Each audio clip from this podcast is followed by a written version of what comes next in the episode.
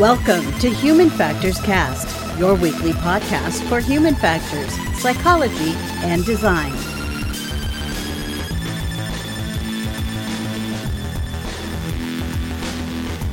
I'm sitting here with uh, Lisa Brooks here. We're going to talk about some fun stuff today. Um, Lisa, welcome to the show.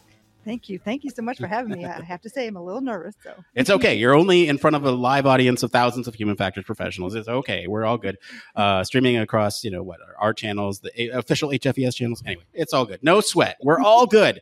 Uh, so you're here to talk about uh, something specifically, the MSD Solutions Lab. But I want to back up really quick before we talk about that. Can you just tell the audience at home who you are and a bit of your background so we know who we're talking to? Happy to. Happy to. So my name is Lisa Brooks and I've been in the field of ergonomics and human factors and safety for 30 years. That's really hard for me to admit. In May of this year, I crossed over that 30 year mark. But I started out as a corporate ergonomist for Alcoa back in 1992 and then moved over and was the corporate ergonomist and safety manager for International Paper, and then spent over 11 years with GE um, in their as their corporate ergonomist and safety manager. Um, and then I left and went to ORC HSE, an organization that is a health, safety, environment, networking and services firm. And two years ago, that company was bought by the National Safety Council. So for two years now, I've been a member or a, not a member, I've been an employee of the National Safety Council. So that's how I got to where I am. I'm a proud Michigan grad. So I'm going to the Michigan alumni dinner tomorrow night for the first time. I haven't been to HFES in a few years. I've been to other professional conferences. So I'm just delighted to be back here. Yeah. It's great to have you here as well. Thank you very much for giving the time. Um, what a lot of people have said is they're really valuing this new networking time um, that is a bit unfamiliar to everybody at the moment. So it is fantastic that you've given up some of that time to spend with us. Could you give us a bit of an insight into what the uh, National Safety Council actually does? Um, okay, for certainly me with it. Well, fantastic. And I made sure I had, you know, information to make sure I said this correctly. But the National Safety Council is America's leading nonprofit safety advocate, and they have been for more than 100 years. So it's a mission based organization working to eliminate all the leading causes uh, of preventable death and injury. And uh, the National Safety Council has pillars in workplace, roadway, and impairment. So we create a culture of safety, not only keeping people safer at work, but also beyond the workplace so that they can live their fullest lives. So. Now we're here to talk about the MSD Solutions Lab. What what is that? There, there's some there's some letters. It's an acronym. It's a lab. What does it do? Great question. So the MSD Solutions Lab, or the Musculoskeletal Disorder Solutions Lab, it's a groundbreaking National Safety Council strategic initiative. It was uh, uh, born or established in June of 2021, and it's funded by Amazon. It focuses on addressing musculoskeletal disorders, which, as we all know, are the most common workplace injury or illness. So, and the lab's approach is to engage key, sto- key stakeholders, conduct research, identify new technologies, innovate solutions, and then scale the results so that all workplaces across not only the US, but the globe can benefit. Um, there are really, we have four pillars um, that we operate under. So the four pillars are engage, research, solve, and amplify. So, so why was it created in the first place? yeah, well, um, again, uh, going back to the number of musculoskeletal disorders. So, musculoskeletal disorders are the largest category of workplace injuries and illnesses and the leading cause of disability worldwide. So, not only in the US. So, the World Health Organization reports that musculoskeletal disorders are the leading cause of disability worldwide. In fact, um, approximately 1.7 billion with a B people have musculoskeletal uh, conditions across the globe. Um, and the in the U.S., um, according to the National Safety Council's injury facts, um, just shy of um, a quarter million uh, musculoskeletal disorder injuries were severe enough in 2020 to cause folks to to uh, take days away from work. So it's it's a huge issue and costing. So according to the Liberty Mutual um, Safety Index, MSD injuries are costing our businesses approximately 16 billion dollars each year. So it's a it's a pervasive issue in terms of the the numbers, but I think it boils down to the pain and suffering of people and workers. And um, the National Safety Council said this is an issue that we felt that we brought something unique to the table that we could help and address, address or explore ways to address it that hadn't been um, attempted before. So we could bring all different players together to participate. Um, so it, it, really is there. It's just the largest pain and suffering issue, and we we wanted uh, we stepped up to the table and said we'll we'll do our part to address this. And it's an incredibly important issue, and I think th- the big question for me is like you mentioned that this was just set up recently, and and the question is why now? That's that's a very important issue or a very important question because you know it's not like this is brand new. We've had musculoskeletal disorders. It's been the largest category for years, and in fact, I would say a lot of companies are having a renewed emphasis in fatal and serious injury prevention, um, and they define that also to include life altering or life impacting but somehow musculoskeletal disorders didn't get in that equation. So I think it's it's important for for uh, this initiative. Um, timing is important because there's so much effort being on fatal and serious injuries, and and leaving behind musculoskeletal disorders. So recognizing that musculoskeletal disorders are life impacting, life impacting, life altering, but unlike the other fatal and serious injuries, there's no alarms going off. They don't demand attention. So, um, this is a way to bring visibility to this issue that because of all the great and necessary emphasis on fatal and serious injuries, um, somehow the musculoskeletal disorders have, have kind of gotten left behind. So it's, it's bringing new visibility to it. And I think that all of the pieces fell in place. You had an organization like the National Safety Council willing to step up. You had an organization like Amazon willing to fund it. And so all the pieces were in place to say, let's take this on, let's address it. That's really um, interesting because it, it's obviously made it that, that imperative um, for right now. But you mentioned four pillars earlier. Could you tell us a bit, expand a bit more on the four pillars and, and tell us what they actually mean to you? Absolutely. So the pillars um, are engage, research, solve, and amplify. And let's talk about engage. Engage is bring means bringing all of the right people, a diverse set of minds together to address this topic. So um, in engaging, you know, important stakeholders are the workers, are the companies, but also are the solution providers, the innovators, academia. So all of these different players um, contribute and are necessary in order to come up with a solution. And uh, so, one of the things, one of the the first initiatives that was um, stood up as part of the uh, MSD Solutions Lab was an advisory council. And that advisory council, let's see, I wrote down here, currently has 62 members. And uh, the 62 members represent 43 different um, organizations um, but the advisory council, again, has representations from academia, has representations from business, has representations from consulting, from solution providers, from innovators, all to come together to help be part of this and really advise the National Safety Council on on this uh, our strategy and approach for addressing musculoskeletal disorders. Um, so that's the engage part. Um, the next pillar is research. So, an important thing is for um, us to understand wh- what is the current state of the research, where are the gaps, and then um, be able to support filling those gaps by uh, research grants and working with different universities, connecting um, research organizations and um, and businesses so that the practical application of that research actually can can meet a, ver- a new standard. So, so then the third pillar is solve, and really it's it's to find new ways and um, um, communicate all of the fantastic ways that we already know about to to address musculoskeletal disorder. So it might be um, using new technologies, or it might be using existing technologies in new ways. So things we're doing there, some innovation challenges, some kind of hackathons, but um, really innovative ways to find new solutions to address musculoskeletal disorders. And then the fourth pillar is amplify. And this is about getting the message out to the masses, right? Making sure that all companies are aware that this is a need. I mean, there honestly are a lot of small and mid sized organizations that don't even fully understand that this is an issue that's related to the workplace that should be addressed. So it's making sure the message is out there, providing resources, information to help them begin to address this pervasive issue.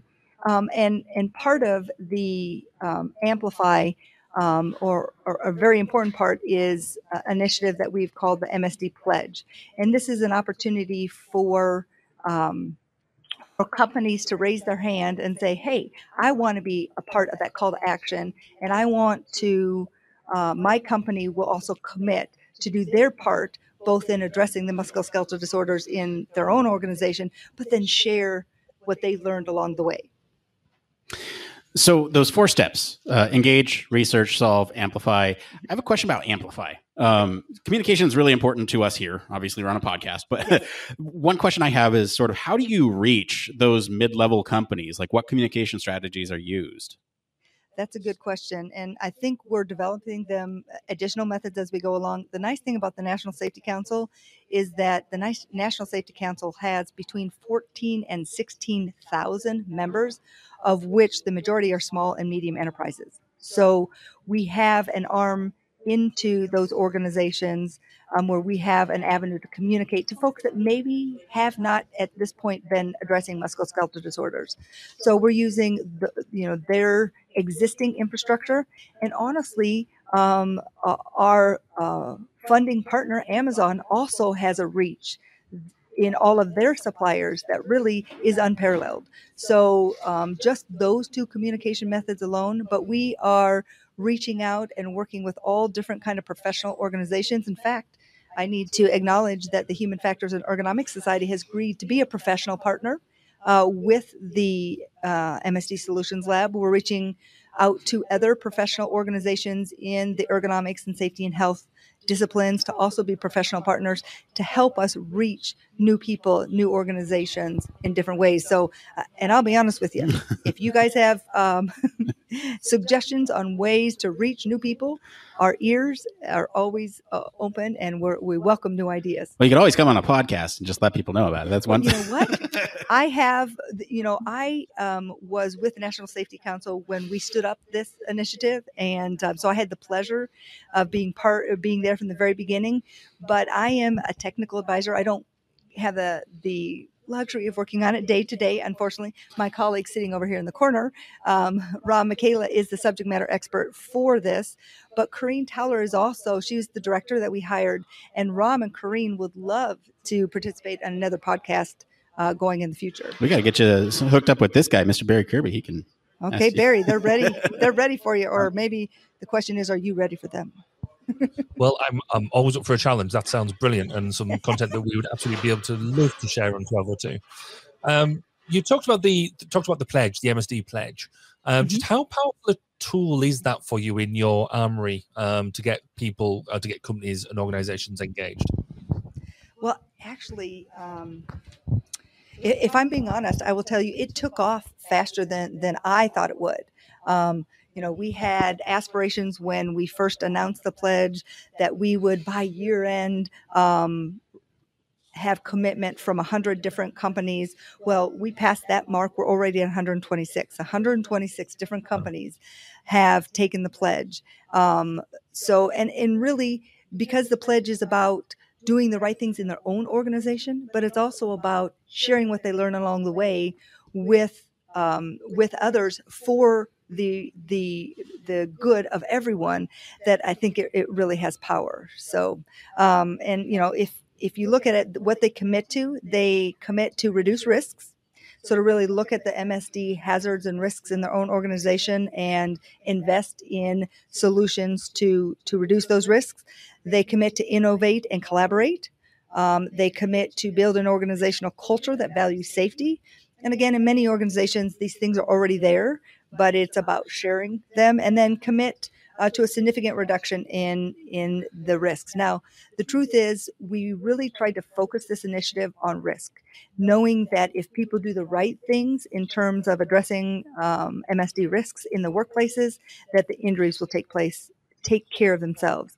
Because with many of the small and medium-sized organizations that maybe haven't uh, been addressing musculoskeletal disorders, it's possible and even likely that you'll see an uptick in numbers before you see a, de- a, decline because they first got to understand where their hazards are getting employees to tell them where the issues are. You, we expect to see a, in some organizations to see an uptick but by focusing this initiative on risk and having uh, and um, getting organizations to address the risk, the MSD risk in their in their companies built into their operations, we uh, feel that the uh, injury numbers will overall come down as an entity. So, so you mentioned um, sort of reducing significant reduction in risk is, is what you said. Now I'm, mm-hmm. I'm wondering what does that actually look like? Is it is it a metric that they have to meet? Like is it a certain percentage? Is it just a, in general a like what what counts as significant? So that's that's a good question. So we have really struggled with that because you know you guys in the in the field understand that there's not one recognized way to measure uh, MSD risk. Um, there's there's many different tools available that ha- each of them have different strengths and different um, um, uh, gaps. So we've created something called an MSD index, and that MSD index really looks at your systems around risk, culture, collaboration, and innovation. Um, and we are actually in the final stages of of refining our first. It's a questionnaire, and we will um, ask that all uh, companies that have taken the pledge they do the index on an annual basis so we can evaluate their efforts. So it's it's understanding that they are using you know what tools that they are using what systems do they have in place how are they sharing are they sharing and i will be honest in in the process we also ask for um, um, actual injury numbers, um, but that's not what we're measured on. We are um, capturing the injury numbers so that we can assess as a whole is right. this initiative making a difference? So, but just I guess following on that because I've seen a number of initiatives that are, made with the with the best of intentions. You know, we companies pledge to do the right thing by climate change. Companies pledge to do etc. etc. How do we know that the companies aren't massaging the numbers or just basically make you know when they're reporting into you that they're not just making something just to tick the box and are actually delivering i guess the, the real view? Because it's a real view that's valuable isn't it? So how do we know that they're that they're actually doing that rather than just making it look good on their management charter? Yeah so that's an that's an interesting question. We are working to address that and providing opportunities for companies to say get third party audited. So if they report in on the MSD pledge, they have an opportunity to say to, to really get it to validated by a third party. So we're working on systems. So the question you raised is actually one that we are um, I wouldn't say struggling with, but but actively working on now. So to make it a, a meaningful, credible uh, index. We have just a couple minutes left. Um, I want to open up the floor to you. Is, is, there anything else that you want so, our listeners, anyone watching on the live stream right now, to kind of know about the MSD Pledge or anything about um, the MSD Solutions Lab? You know, it is evolving every day, and we're adding more resources, more opportunities. So I would encourage folks to um, to watch the progress and engage. Um, the website is nsc.org backslash MSD and everything related to the entire initiative, to the pledge. If you think you're willing, you know, raise your hand as a company to, to be part of the pledge. You know, one of the things we're working on is mechanisms to collect and then share um, effective practices you know, different organizations have libraries of solutions that work. We're looking at ways to do that because we we we want to um, minimize reinventing the wheel. If there's a solution, effective solution already out there, make it available. So, you know, this has only um, been in existence for a short time, so we're still working on it, and we're open to suggestions and input. So, reach out to us. Uh, on uh, the um, on the website, and we'd love to hear from you and, and engage with anyone who's willing. well, Lisa, thank you so much for being on the show. We're going to take a quick break. We'll be right back after this. Thanks, everyone. Human Factors Cast brings you the best in human factors news, interviews, conference coverage, and overall fun conversations into each and every episode we produce. But we can't do it without you. The Human Factors Cast network is 100% listener supported. All the funds that go into running the show come from our listeners. Our patrons are our priority, and we want to ensure we're giving back to you for supporting us. Pledges start at just $1 per month and include rewards like access to our weekly Q&As with the hosts, personalized professional reviews, and Human Factors Minute, a Patreon-only weekly podcast where the hosts break down unique, obscure, and interesting human factors topics in just 1 minute. Patreon rewards are always evolving, so stop by patreon.com slash humanfactorscast to see what support level may be right for you. Thank you, and remember, it depends.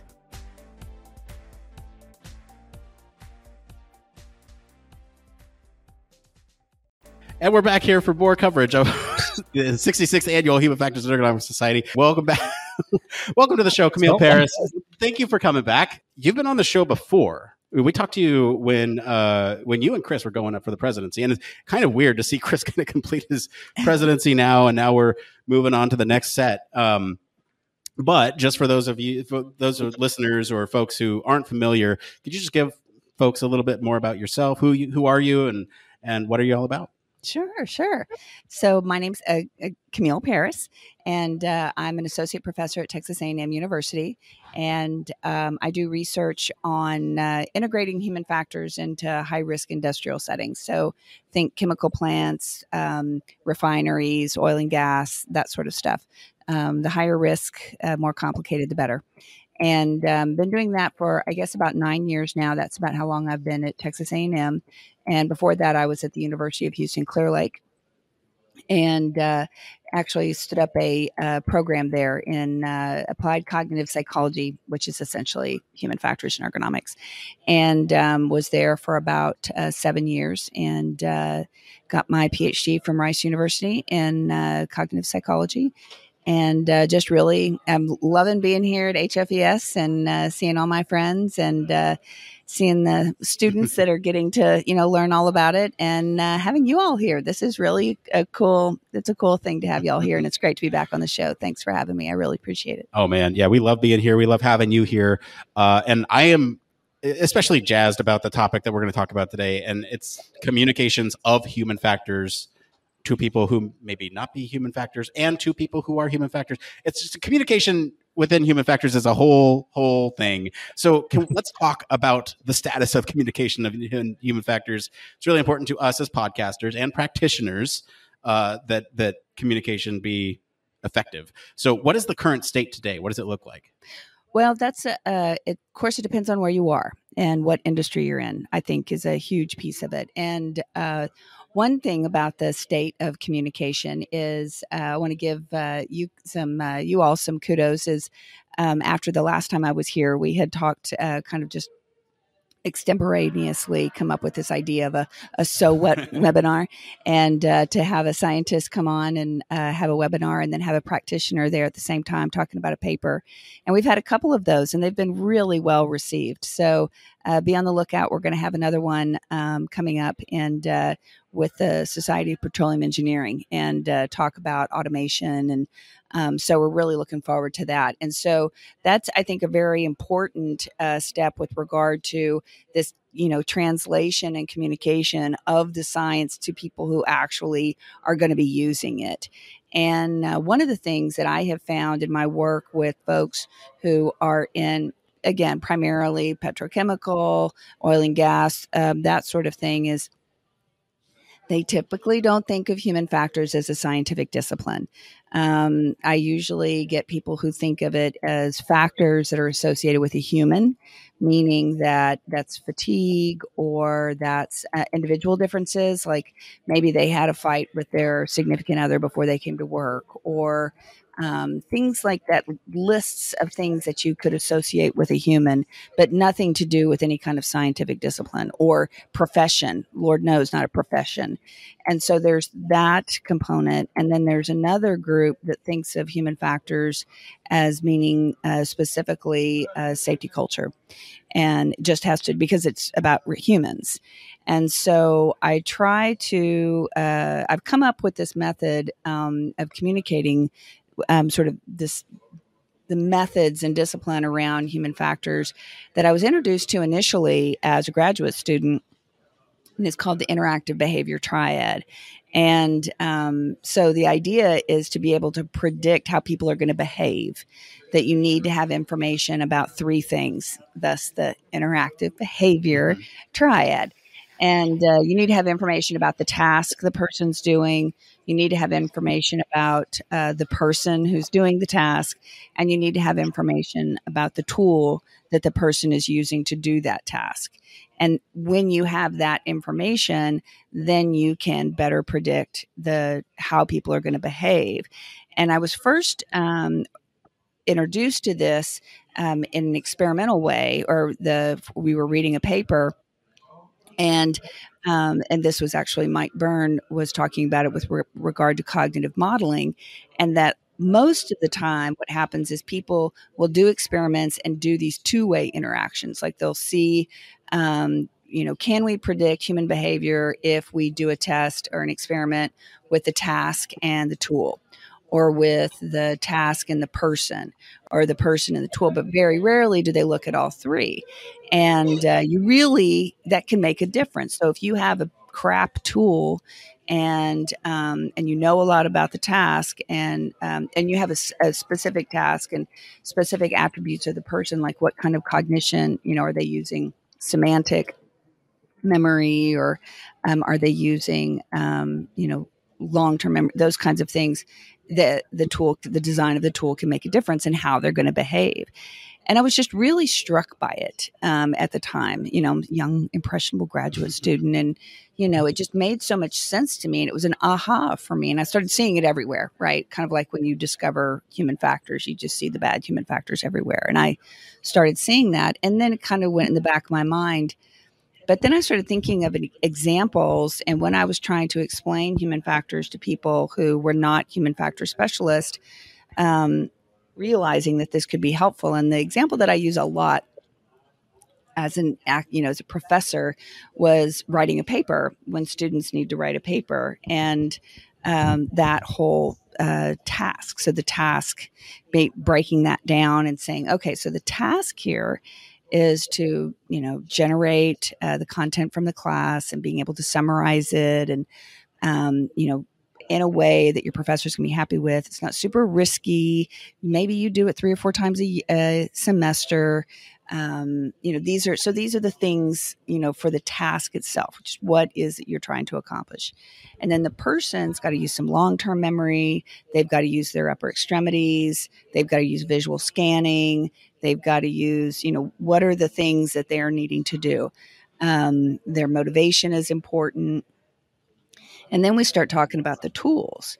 And one of the things that's always fun when I do this in presentations is because I'll say, okay, anybody out there ever written a paper with a typewriter?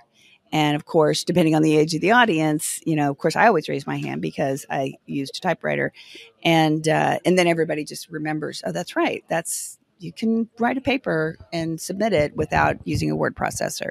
So writing a paper, the task is not using the word processor. That's the tool to to accomplish the task. And so if it is I've got that task, I keep that task constant and I use a typewriter. And let's say that my motivation, I've got a student who is straight A student, she's really motivated to make sure that she does really great on this paper. It may not be whether she uses a typewriter or computer maybe it won't make that big, big of a difference in what her behavior is. It may, she may be a little bit slower, uh, maybe a little more frustrating, but the end product may not be that different. If I've got somebody who is doing just enough to get by, wants to make sure his parents don't bring him back home, you know, from college, He's got his buddies that are ready to go to happy hour. And uh, if he's got a typewriter versus a computer or, you know, a, a word processor to do the task, what we see as far as that end product, that interactive behavior probably would be very different um, as far as that interaction there. But then if you've got the, if we actually added that third variable of um, if it's a task that they do once a year versus if they're doing it three or four times a year, then we might actually see that interactive behavior change even more depending on those other two variables. And so when I explain this to people, I'll say this is a, human factor specialist is going to be able to come in and unpack a situation and look at okay, what are people trying to accomplish? What are the attributes of the human experience that matter for this thing? And then what about, you know, this um, I've, I've, been saying tool, but I really think more about the context than the tool Right. is part of that because you got the psychosocial piece, you've got, you know, for the oil and gas, I'll say, are they doing this in the North Sea? Are they doing this in the Gulf of Mexico? Because all of that matters as well. But it helps to unpack a little bit. And I said, people who are trained in this can put this together and help unpack it and then put it back together so that we can have the most efficient, effective, and safe interactive behavior as possible. Um, but that's it's unpacking it and putting it back together. And so it's we all know that that's a lot of different disciplines that I've just Right. described, right?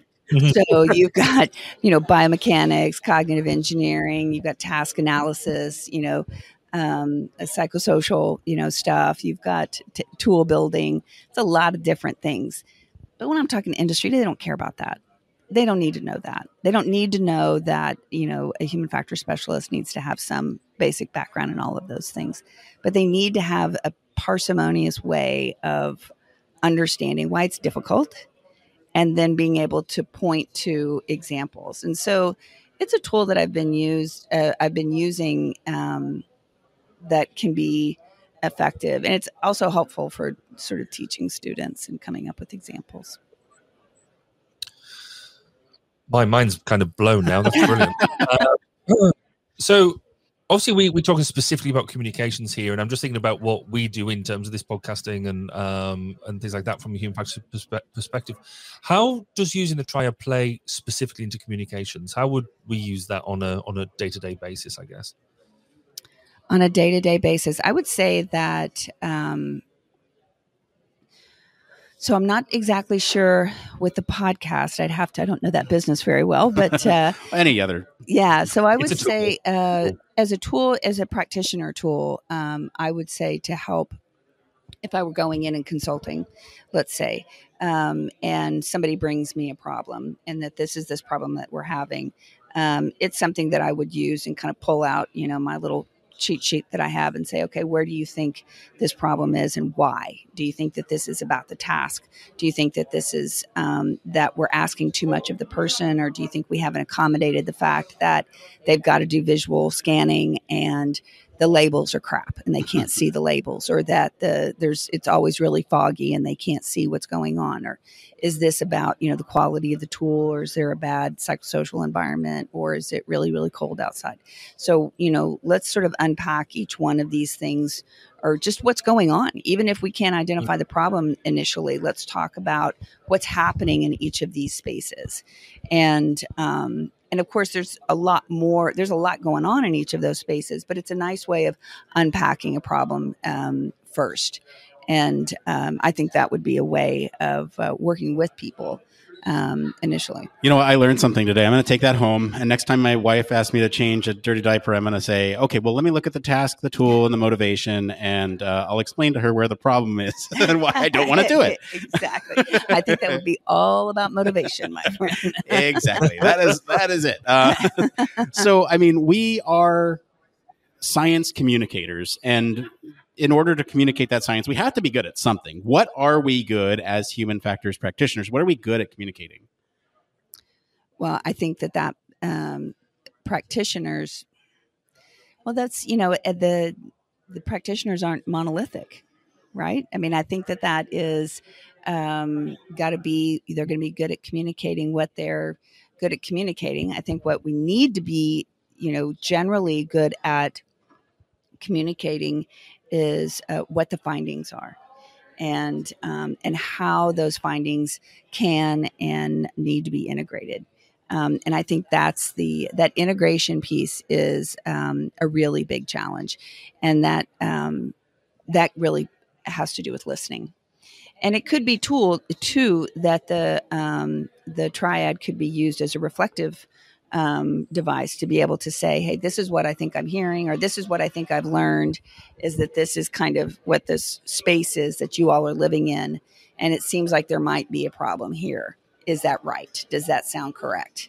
And this might be a way for us to address that. That could be another way of looking at it because it's always got to be about, in order to communicate, you've got to listen and uh, really know that you've heard it and that they've been heard. I mean, that, that seems like a really big message for us to be listening and then to do that to, to do the reflective piece. Is there something that you've maybe observed in human factors practitioners as a cohort that we could generally improve? Um, something that you know maybe a, a, character trait that we all share just by the nature of being human factors practitioners that we could uh, um, the the beast that we are. What, what could we improve as a, as a cohort? Well now that's loaded you think. gotcha. Exactly. Exactly. Somebody, I'm not a practitioner. And uh, to say that, um, I think that uh, as people, so I'm not going to say practitioners, I'm going to say as people. I think it's real easy to get into the us and them uh, mindset. And uh, if they would just listen, if they would just understand, uh, why don't they?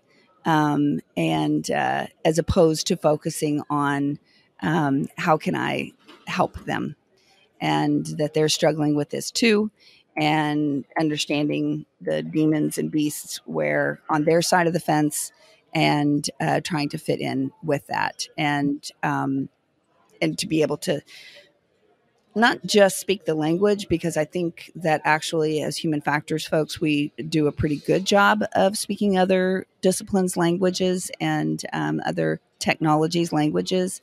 But more than that, understanding the, the constraints that they have and the motives that they have, and um, that we have to fit within that. And um, and I think a good example of our moving towards that is um, that we're, you know, we've been able to integrate into agile programming I mean, that's spectacular, really.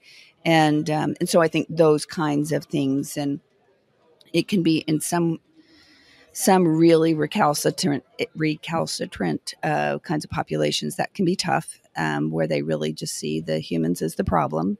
And so, why in the world would I want to talk to y'all about the humans that are the problem? I know I find that a lot.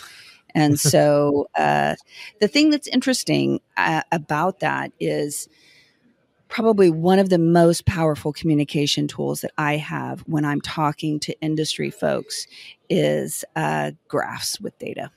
So when I say I did this study in this experimental way and I sh- show that this happened in this way, and they see a lot of them are engineers and they want to see that we can do empirical work and show that these things make a difference in performance which ultimately makes a difference in the bottom line. And um, that's when they really started sitting up and going, oh, she's not just talking about that she feels this way or mm-hmm. she has an opinion this way because, you know, she's got a, a PhD. It really is, I have evidence around this. And, um, and that made a big difference. So I think the evidence in a lot of ways makes can really be impactful. Yeah, that's definitely been sort of a light bulb moment. A lot of times uh, for for other people who don't quite get what we do, uh, when you show them sort of the data, when you show them a graph, it's because we speak different languages. They speak in data and numbers, and if we say if we provide recommendations without that data or without those graphs, then they think it's just on a whim because they need they need to see the numbers to back it up. And so that's some, that's something that I found effective in my everyday work is exactly that. Show them the graphs. How might we be able to better communicate with folks, uh, human factors people to non-human factors people, just in general, um, like uh, like the general public? Is there a way that we can communicate to them effectively? I think the um, again, I think it's uh, a not a monolith. I think if we have an approach that is for everyone, um, that's going to be tough. I think it is um, targeting um, who we're trying to get to and, and what problem we're helping them address.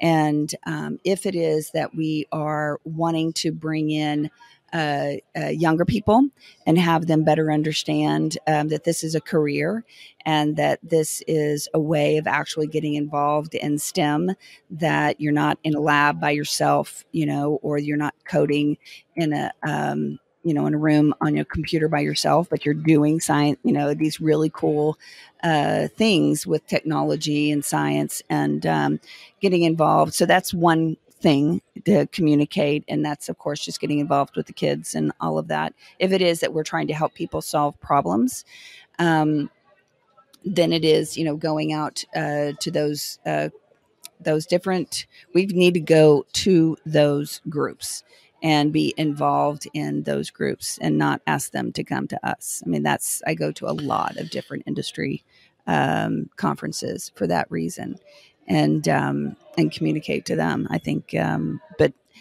I don't think there's one approach. Now, I do love these commercials that I'm seeing. That I think that is awesome, really awesome, and getting those out there for sure. It's it's almost. Like, are you reading my notes? Because that's my next question: is how how do we reach people where they are versus you know having um, them find human factors? Because there's at least in terms of discovery from sort of a, a practitioner um, educator perspective, there's two ways in which we kind of understand that people find human factors as either they've found human factors through um, digging or human factors has found them through mm-hmm. some some of these side channels. And how do you i think the the more effective route or the more common route i should say is the one where human factors finds them.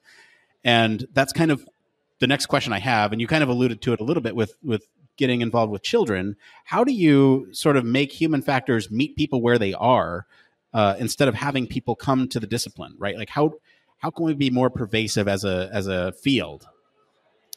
That's um, and yeah, so that whole idea of outreach is right. that kind of what yep. you're thinking, and um, and I think that is where we. Uh, can really leverage the fact that we touch so many different um, areas of life right? We're not only in medicine or only in, we're in all of these different areas. And I think it is then that we have to um, get in there, you know, and get involved in um, those areas, uh, communities and uh, the professional communities and scientific communities. And, and the tough thing is, is that, you know, I'm not, uh, you know, petroleum engineer. I am not a chemical engineer.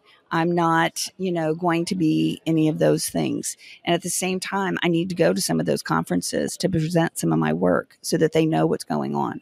And, um, and that's a little bit of a burden. It's actually quite a bit of a burden. But at the same time, if I really want to have impact, that's where I've got to go in their world. That's where I've got to go because they're not coming here. And um, so I think that that's uh, that's been my experience. So I can't speak unilaterally for all of the different areas. But I think that as a field, we need to start bringing um, all of us together. So for the folks that are, um, I think the HF um, Human Factors at the Healthcare uh, Technology Conference, though, is an excellent e- example of uh, where the, uh, the those folks have and our folks have come together in a mutually beneficial event and a lot of that has to do with FDA regulations. So they um, they had to do that, and um, so I think each one of the communities is going to be different, and um, aerospace is going to be different, and computing is going to be different. And so, speaking to each one, the TGs could would be a great source of information about. So, how does this work? You know, how are we going to go to? How are we going to be where they are or get to them in their space? And um, is that something we can do collaborate um, in a singular space like healthcare did, or do we need to do it more um, explicitly outreach? Um, I think it's going to be unique. I think that gives us plenty of homework to look at as well. Um, obviously, this is still day one of the conference, um, and I've just heard all day about all the amazing things that people are getting up to, and you're all going for happy hours this evening, and I'm hugely jealous. Um, but what is what have you got out of the conference so far? But I guess what are you most looking forward to over the next few days as well? I think, of course, you know, seeing my friends um, and uh, you know going to happy hours and networking. Um, I the ideas back and forth it is the thing that just completely um, revives me every time I come here, and just the hardcore. Well, that's interesting, but have you ever thought about this? Um, and that is always really um, a hallmark and a highlight for me. Um, I think seeing the um, how many students um, are here, um, just seeing everybody back has been just invigorating, and I think um, seeing all the feeling all the energy that there is i'm really looking forward to continuing to do that um, and then um, i'll be you know that for me it's community it really is um, about the community and um, yeah the exciting new things that the ec has got planned and uh, yeah Lots to look forward to this week. Camille, thank you so much for coming back on the show. Uh, thank you so much for having me. Spacecraft, railway locomotives, nuclear submarines, healthcare, jet aircraft, these are all examples of highly technical systems and organisations, and all have one particular thing in common. They all involve humans. Humans who want to do amazing things and are using technology to achieve them. They all have something else in common. They have amazing people ensuring that the users who are involved can do what they need to do, are safe when they do so, and have the optimum user experience. These people are human factors practitioners, and on 1202, the Human Factors podcast, they talk to me, Barry Kirby, about what they do, sharing their career paths, highlighting their ideas and best practices, and fundamentally raising awareness of our discipline. Find us on 1202podcast.com, on social media, and on your favourite podcast directory, because it's more than just common sense.